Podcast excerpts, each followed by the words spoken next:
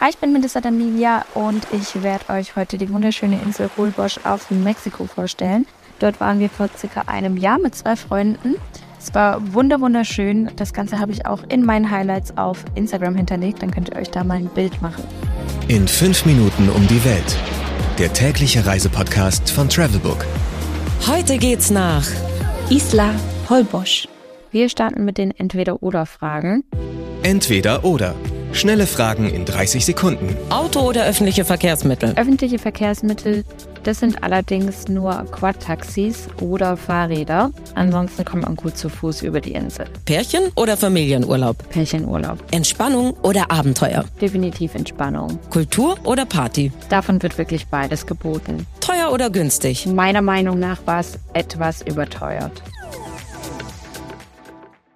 Highlights, Lowlights, Must-Sees.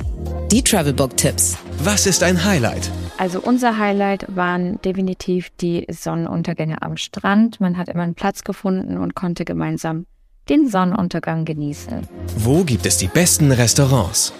Also in der Innenstadt gibt es ganz, ganz viele Restaurants.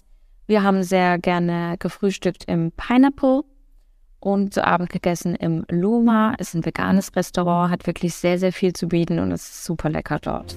Was man unbedingt tun sollte. Also was man unbedingt tun sollte, wenn man auf der Insel Holbosch ist, wäre zum Beispiel das Tierheim dort zu besuchen. Dort habt ihr nämlich die Möglichkeit, mit den Hunden am Strand spazieren zu gehen. Da macht ihr nicht nur den Tieren, sondern auch euch eine kleine Freude und vor allem den Mitarbeitern. Und es macht einfach Spaß. Man hat auch nochmal die Möglichkeit, die Art Street zu sehen. Es gibt wirklich so viele bunt bemalte Wände. Erinnert immer so ein bisschen an den Film Coco. Also wirklich wunder, wunderschön und ist einfach auch eine gute Tat, die man macht. Außerdem hat man von Juni bis September die Möglichkeit, dort Walhaie zu sehen. Außerdem wird über die Hostels oder Hotels oder auch auf den Straßen Birdwatching in Punto Mosquito angeboten. Auch ganz, ganz schön. Das gleiche gibt es auch mit der Biolumineszenz. Das ist Leuchtplankton.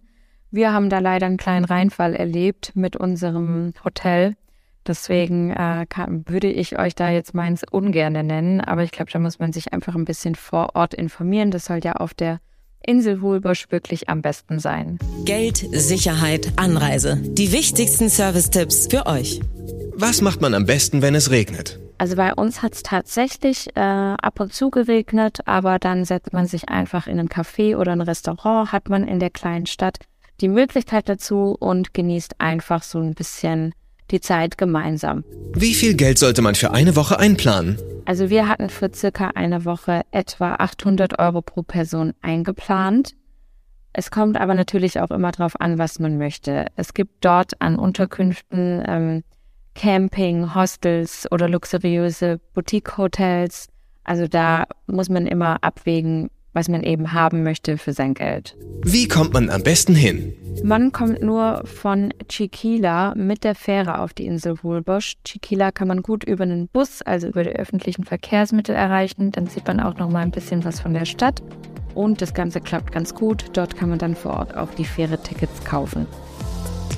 15 Sekunden Auszeit.